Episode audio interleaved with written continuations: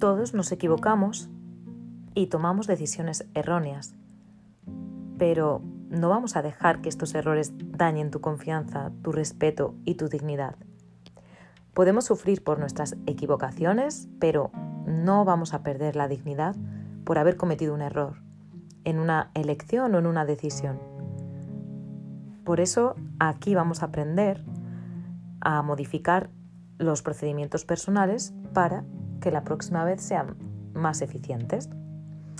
Porque tanto Scarlett como yo pensamos que de eso se trata, que los esfuerzos que hacemos diariamente deben de tener como objetivo mejorar nuestra vida, tener más equilibrio emocional, hacer nuestro trabajo mejor, crecer personalmente y desarrollarnos.